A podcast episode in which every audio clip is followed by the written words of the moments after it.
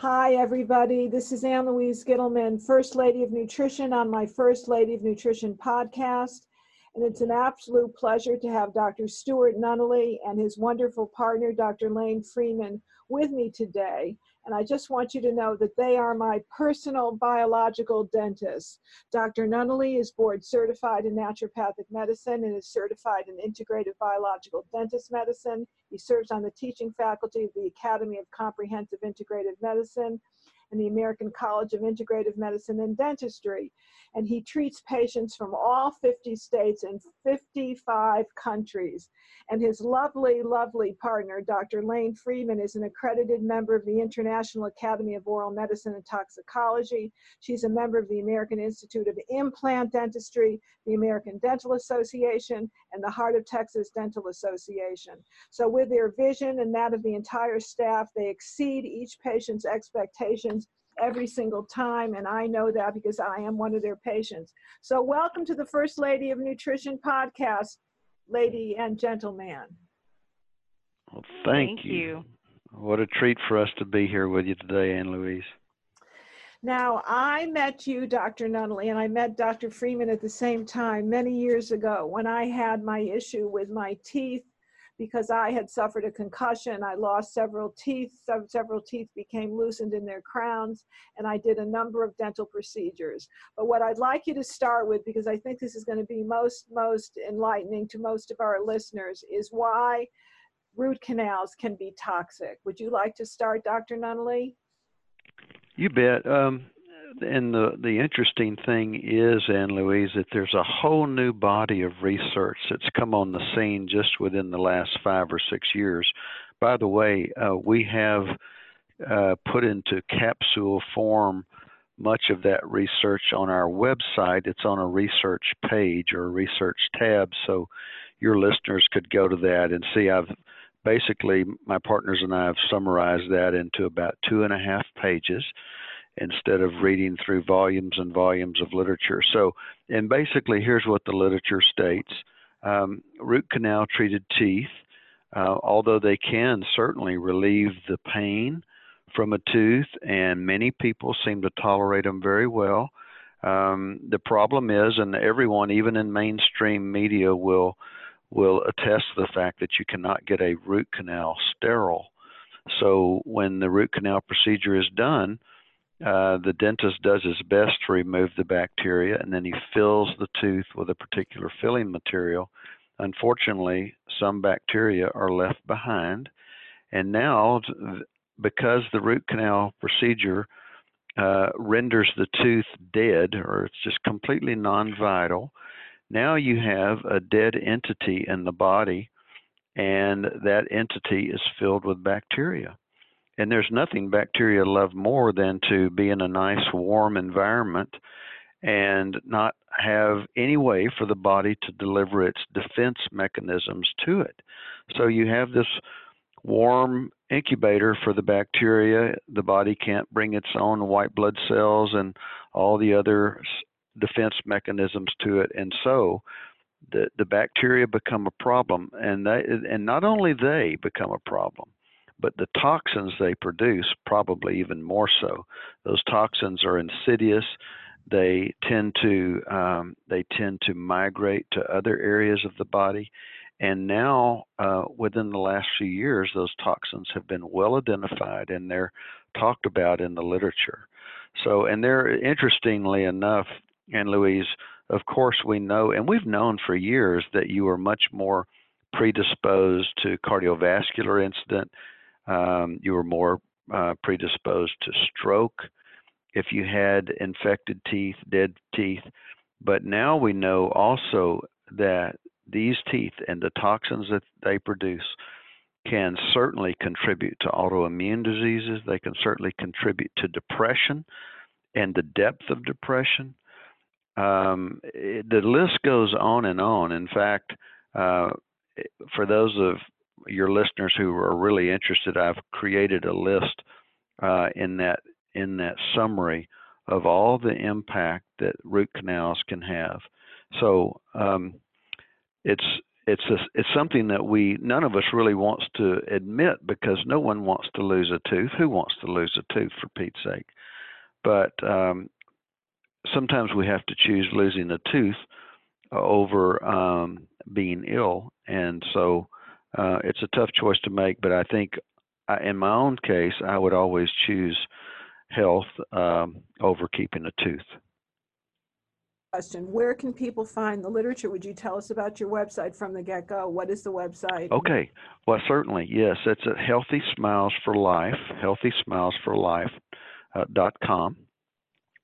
And um, that website will have a, a, research tab that the patients can click on, and it, and it'll give the the uh, it'll give not only the summary that we have, but it'll also give a list of references.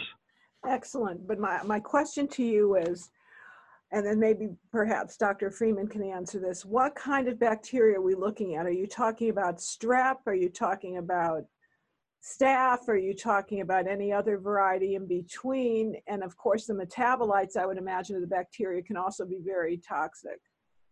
Well, you're talking about all of the above. Um, that that's just wow. the short list um, based on uh, what we see when uh, we see the analysis on these. And I think that was Dr. Lane, as you mentioned, you know, he, he's made a list of the top ones that we see that you can see available uh, also on on the website. But everybody's individual. That we definitely get back uh, see a lot of those that are common with the uh, strep and staph strains. Uh, Clostridium shows up as well.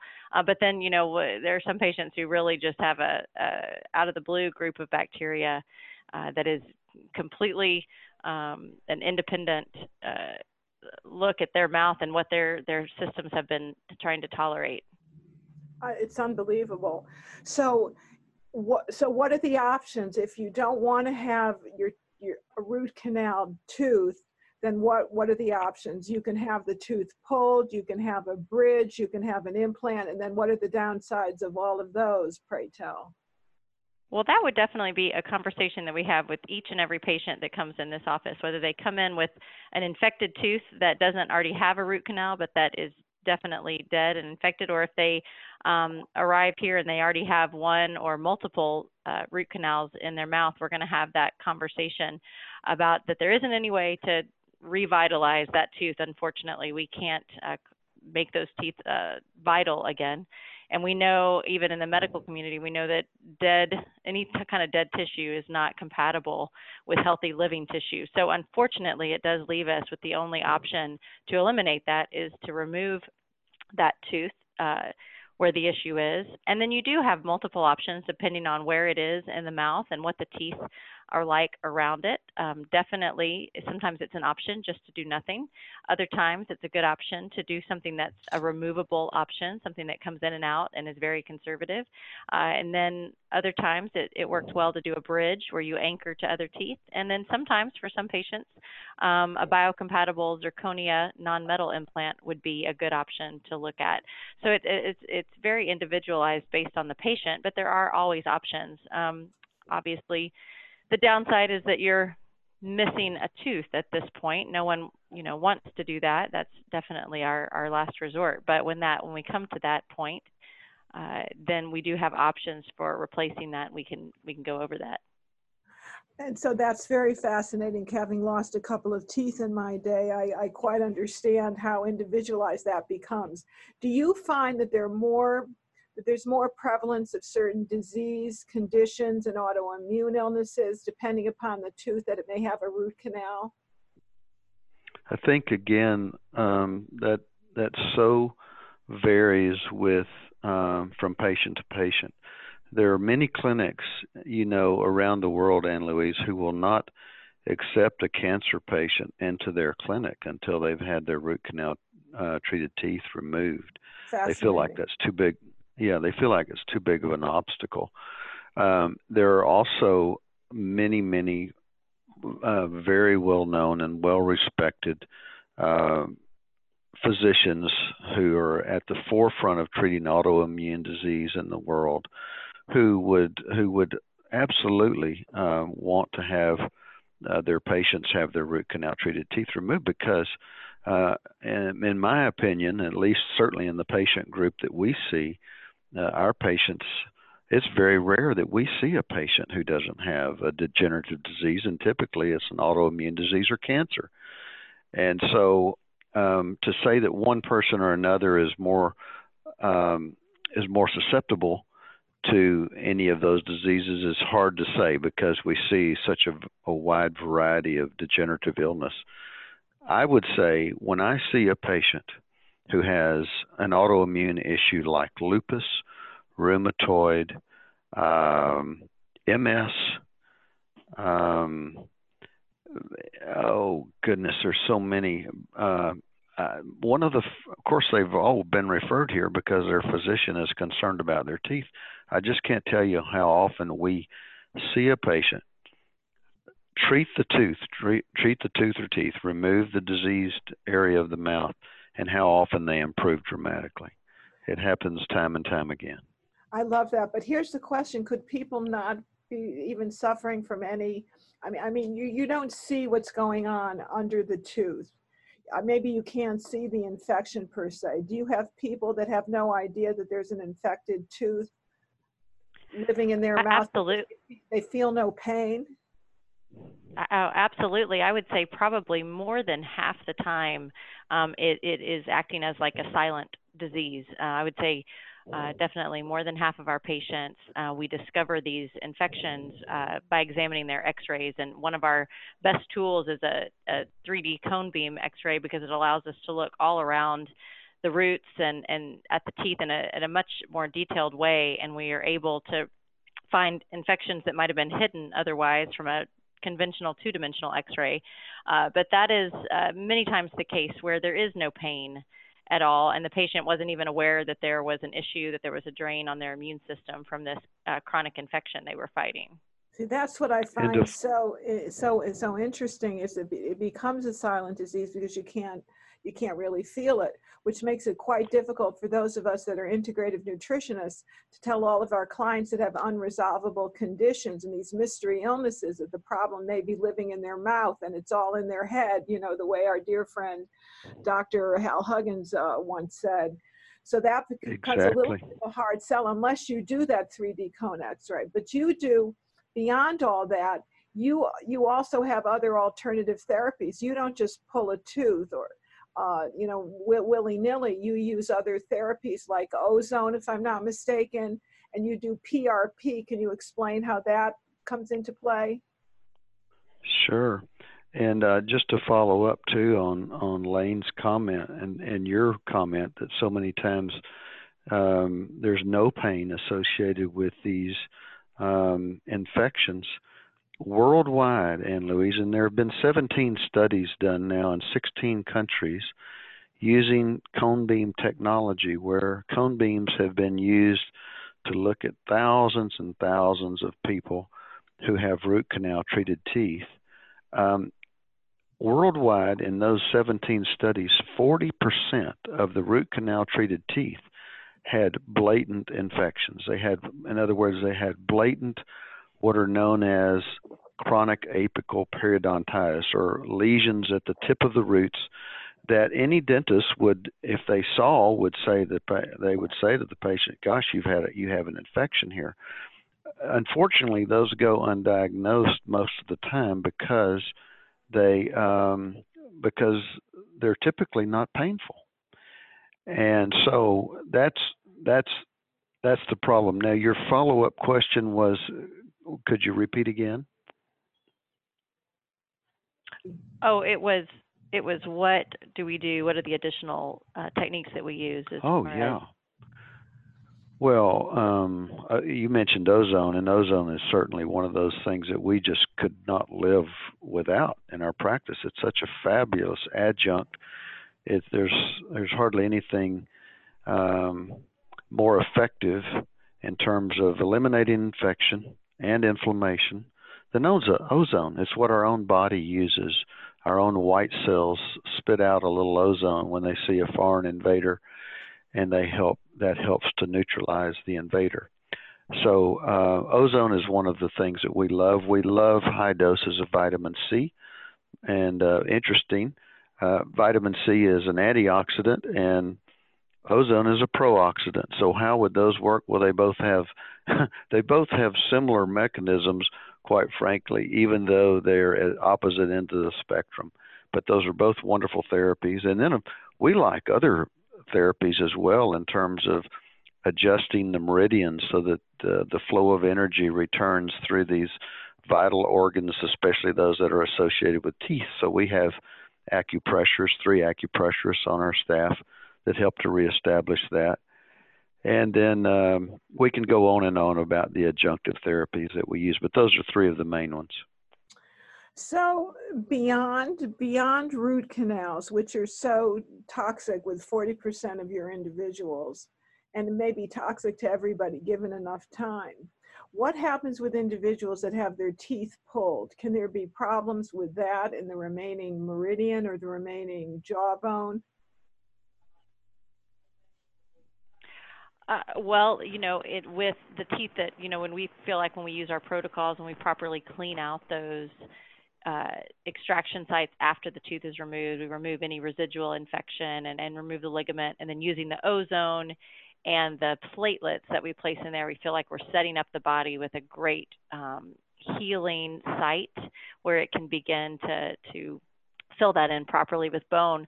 Now, another uh, thing we look at though is teeth that have been removed possibly in the past and, and possibly haven't been uh, cleaned out correctly. And in those cases, you can end up with an area called a cavitation, which would uh, kind of be similar to a cavity, but it would be a cavitation in the bone and a site where a tooth was previously extracted. And the most common place we see that is would be where wisdom teeth were extracted, and perhaps you know the tooth was just removed and, and no cleaning was done, or perhaps the patient ended up with a dry socket and the, the blood flow was from the very beginning um, compromised in that area. So you can have those areas in the bone where it doesn't heal properly on the inside, uh, but on the outside everything looks like it's healed over. Once again, um, those usually don't have symptoms for the most part, but it can be a similar setup to what you have inside a root canal where you have um, dead bone that doesn't quite heal properly. You have sluggish or non existent blood flow, and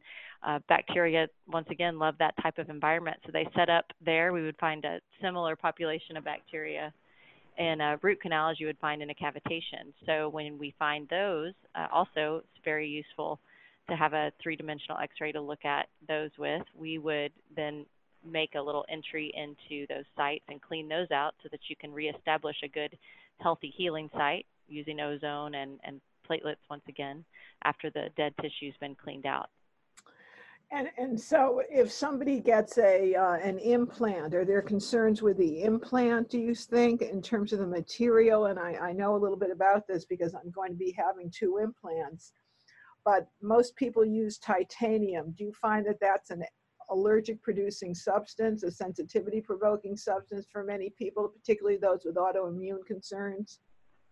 Well, definitely every patient is is individual, and we, and I, I, tell every patient that when we're talking about the possibility of using implants, um, the concept of implants is is wonderful to be able to replace a, a root. The, the concept there is, is, is wonderful. The problem with implants is that it is still um, a foreign substance. It's not you. It's not your tooth. It's not. It's not anything that's come from you.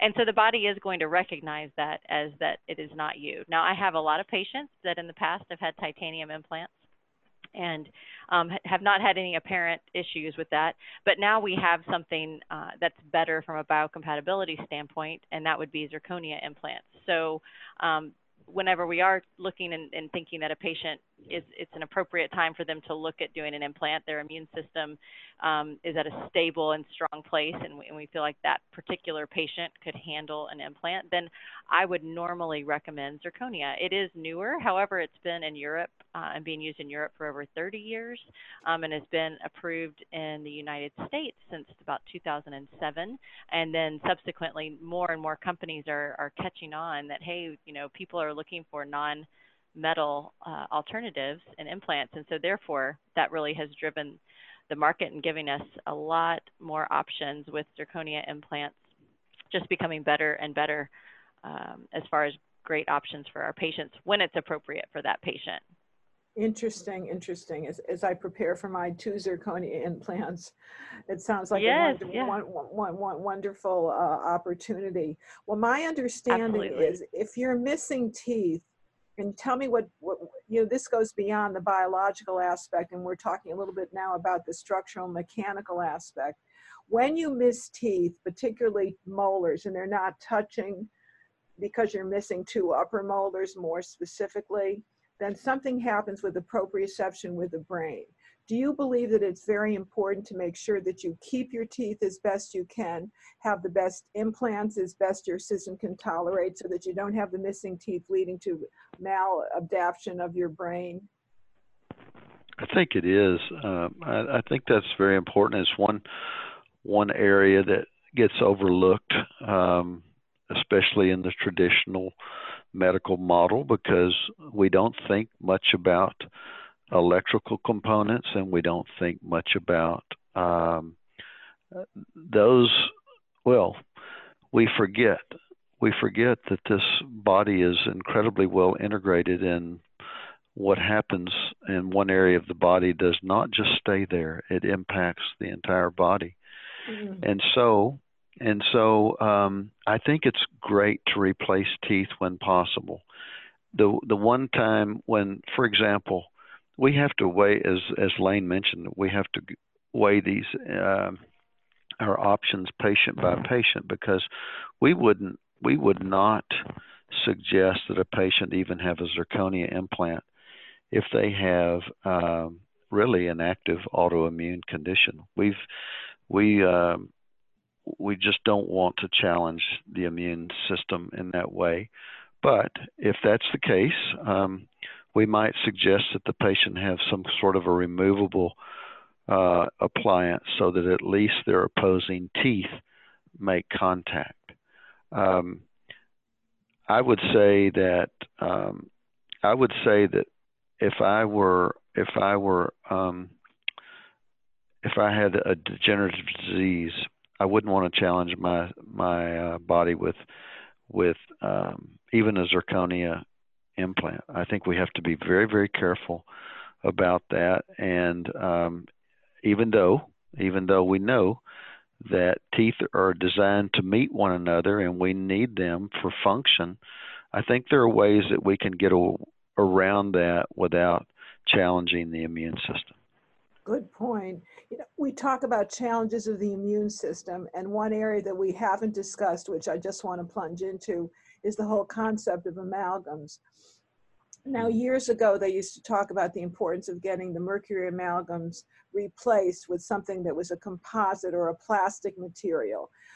Is that still something that you feel is very important for people? Should everybody be looking at replacing mercury-based amalgams? And if so, what would be the desirable material to replace them with?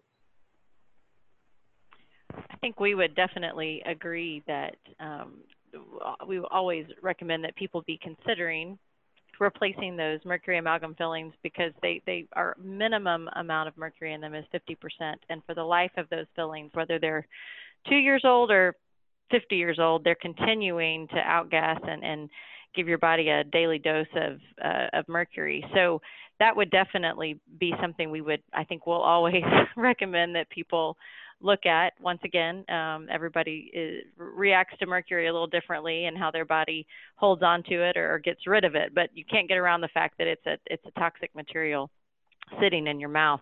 And so, as far as replacement goes, um, a lot of times, you know, if we have a patient that is very reactive or their immune system is quite fragile, we're going to want to check uh, for a material that would uh, be specifically appropriate for them with a, a biocompatibility test. We additionally have some patients that also take that a step further with some muscle testing. And I would say the materials that we keep on hand that we use um, probably 99% of the time always show up as compatible on those uh, biocompatibility tests, and so that's why we we use them uh, even on patients that don't have a test.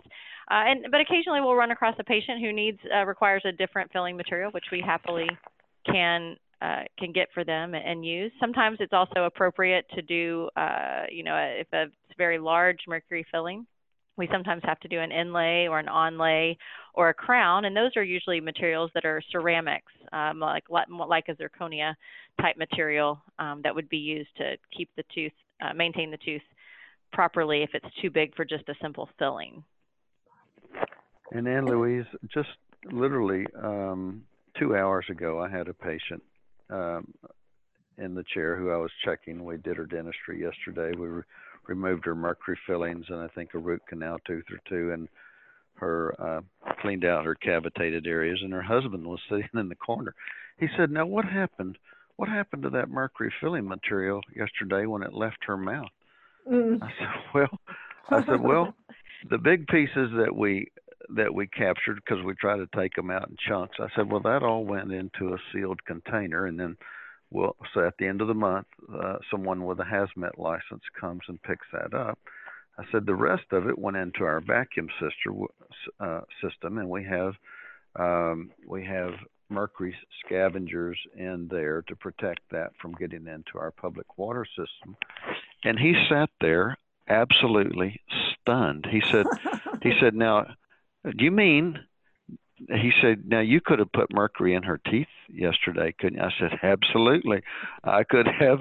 And the guy said, "Now all the scrap mercury that didn't go in her teeth would have had to go into a, a jar that has hazmat hauled off." But and he he absolutely sat there. He almost fell out of his chair. I said, "Now listen, if that stuns you, think about this. It hasn't been until just this year that it's mandated for all dentists finally to put um, mercury scavengers on their vacuum systems so that we're not polluting our public waterways. Unbelievable. And and yet and yet listen, Ann Louise, the most bizarre thing to me in all of medicine and dentistry is that we would still be allowed to place a mercury filling today and have the blessings of the American Dental Association. I don't I don't get it. I don't I don't get it either, but it isn't just mercury that's in the mercury fillings.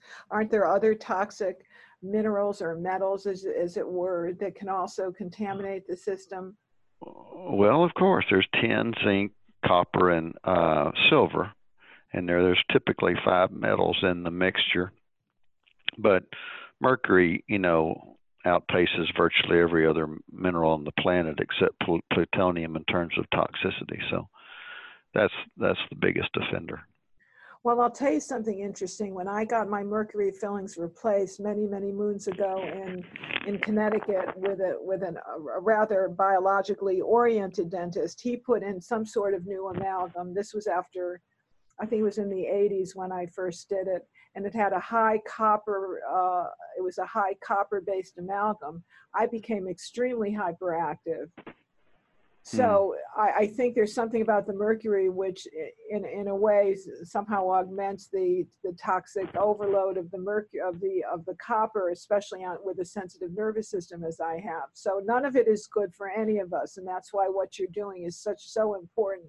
I think that people don't realize that your mouth is the gateway to your overall body's health, and making sure that it's as clean as possible under the fillings, over the fillings, and the material of the fillings is exceedingly helpful. And that just leads me to the whole concept of braces. Is that something that you do in your practice?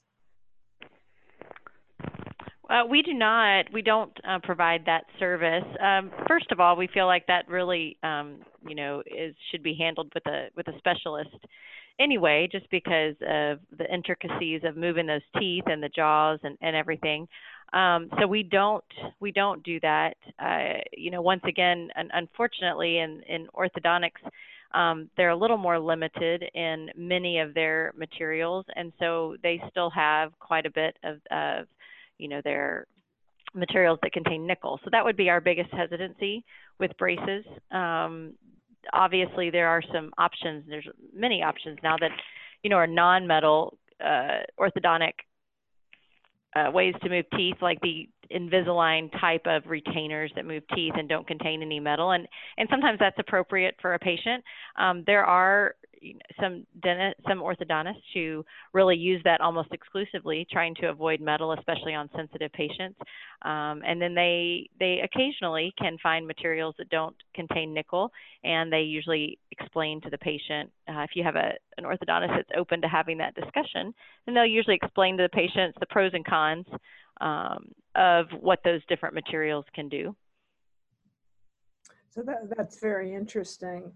Uh, you, you, know, I, I, I, know a little bit about Dr. Nunnally's history, but apparently you were a rather traditional dentist, Dr. Nunnally, before you um, got enlightened, so to speak, and became an integrative biological, biological specialist in dental medicine. Can you just tell our listeners what was the turning point in your life? Sure. I was just talking to one of my staff members about this because it was one of the bleakest times in my life. It was a terribly sad time. Um, it, years ago, I began to have neuromuscular issues. I had not, uh, I had been uh, seemingly bulletproof. I hadn't had a, a missed a day of practice in 22 years, and all of a sudden, I began to uh, have neuromuscular issues, especially on my left side. Lots of weakness, and then fasciculating muscles, which are means a twitching muscle that you can see and that increased to the point of uh, literally every muscle in my body was fasciculating from the bottom of my feet to the top of my head. And um, that was incredibly fatiguing. And uh, finally my neurologist uh, referred me to an ALS specialist in Houston. And and I was convinced that I had ALS I really I I did not have ALS I did not get an ALS diagnosis but what I uh, what I had was a toxicity issue, probably uh, primarily uh, from mercury. I had been work. I hadn't put a mercury filling in in 20 years, but I had been removing them quite aggressively, and um, and uh, not taking proper precautions for myself or my staff. And so I sat in a little fog of mercury vapor for years, and finally it overwhelmed me. And uh, so um, it took several years to recover, three and a half about before I could jog again. And uh, but here I am back, Ann Louise, I'm so actually I'm incredibly grateful that for that whole experience because uh, you know when you live a life that's uh, where you're where you're so healthy, you're you're it's hard for you to be empathetic toward those who are not. And finally, you know, I have this new perspective for people who with environmental illness, and um, all sorts of autoimmune issues, and of course, cancer. Uh, a, a, new awareness and a new empathy for them that I never would have had had I not gone through what I did. And uh, so it's it's uh, so oftentimes we see this. I was primarily a, a cosmetic dentist and a and a restorative dentist, and and that still is a wonderful thing. It still plays a huge part in our practice because we want things to be cosmetic. We want them to be mm-hmm. pretty, but we mm-hmm. just now want to make sure that we want to make sure that we're using biocompatible materials. That that makes such good sense. Well, wouldn't mm. you say that one of the most important things that people can do as they get older is to make sure that they have these is, is a 3D cone beam X-ray on a regular basis? You know, I think that can be very, very helpful. Dr. Freeman and I, we've we're on our second cone beam. We've we're huge fans of it. Um, I would say, Lane, would you what? Uh, can you imagine practicing without a cone beam anymore? I really can't. Uh, it gives us so much information. It allows us to show the patients so much more, but it really allows us to have a better picture of what's going on instead of just kind of even with a really great two-dimensional X-ray, now that I know what I can compare it to, I just feel like I'm I'm I'm having to to guess a little bit more when it comes to infections in the jawbone. Uh, definitely, they have their place, but a 3D X-ray, as far as the health of the uh, roots and the overall jawbone, it, it's just invaluable. Very, very good. So when people need to find a integrative biological dentist, people can locate you where tell us uh, i know you're in texas would you like to tell the listening audience exactly where in texas and repeat your website once again Yes, so we are in Marble Falls, Texas, which is a fairly small town um, on a chain of lakes, and we're west of Austin and just about directly north of San Antonio. Uh, Austin's about an hour away, and San Antonio about an hour and a half. Um, so we're we're right in the middle of the beautiful hill country. We're not where you would normally imagine to find a state of the art dental practice, uh, but we feel like being outside the the big city is definitely works to our advantage out here. And then all of that information is for, and even a map of our location is found on our website, which is healthysmilesforlife.com. Nothing's abbreviated, just the way it sounds, healthysmilesforlife.com. And there's a, a lot of inform- interesting information that patients can can gather as, as they are looking for answers uh, right there on the website. And as we start to round up and close out on this particular episode of First Lady of Nutrition, can you give us some takeaways? What what are the top three things that people should do when it comes to their teeth and oral health? I'll give you one, and Lane can go number two, and I'll wrap it up. Here's what I would do. Number one, I would seek out a biological dentist, and I would do that in one of two, well, two ways. One, I would go to the IAOMT.org website. That's the International Academy of Oral Medicine and Toxicology website. And I would try to, um, I would push, punch in um, my own locale into that website or state, and then you can you can search through the directory, and there you'll see um, dentists who have been trained in a very integrative um, biological approach. That would be one thing. And then when I found one that I thought I might want to go see, I would I would go interview the dentist. And here's the things I would ask him. I would say, "Do you have a uh, do you have a mercury trap on your vacuum system so that the mercury that you take out doesn't go into our public waterway?" I would ask that question. I would ask the question. I said, "Do you do do you use uh, like a mercury vapor respirator when you remove mercury? Do you and your staff use that? Do you use a rubber dam on the patient when you remove mercury? Do you do you protect the patient? And if the if the if the dentist answered affirmatively to those questions, I would say, you know what, I think I found me a good dentist here. so that that that's that's my first uh, tidbit of advice. Okay, number two, we'll just just follow right up with that. So, um, I think it's very important that people see a dentist, of course, on a regular basis, because a lot of times we can catch things before they start to hurt or before they are a problem. Um, not always, but but many times we can. So, seeing somebody on a regular basis, and then when they do find something, um, not being afraid to ask questions. It's your mouth. I always tell patients they almost apologize sometimes for asking questions, which you shouldn't. You should ask questions about why certain treatment treatment is recommended or um, if there's any alternatives or if there's any research um, pros and cons behind a certain a certain treatment. So definitely that would be my number two takeaway. And i think number three just uh, for every listener one of the things that we've found most effective for our patient base over the years is the use of a simple water pick. A water pick with about an ounce of hydrogen peroxide in the water bath, along with seven or eight uh, ounces of water. Using that once a day can be a huge, huge asset to the patient, to gum and and uh, tissue health. We we would highly recommend it.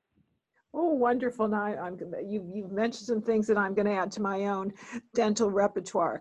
So thank you, thank you, thank you. I hope that I get to see you sometime soon with a with my new implants, and it's going to be a pleasure mm-hmm. to make to be with you again in beautiful Marble Falls, Texas. And I wish you all the best. You've been just wonderful guests. I thank you from the bottom of my heart. Thank you so much, Ann Louise. It was a joy to be with you, Ann Louise. Look forward to seeing you soon. You betcha.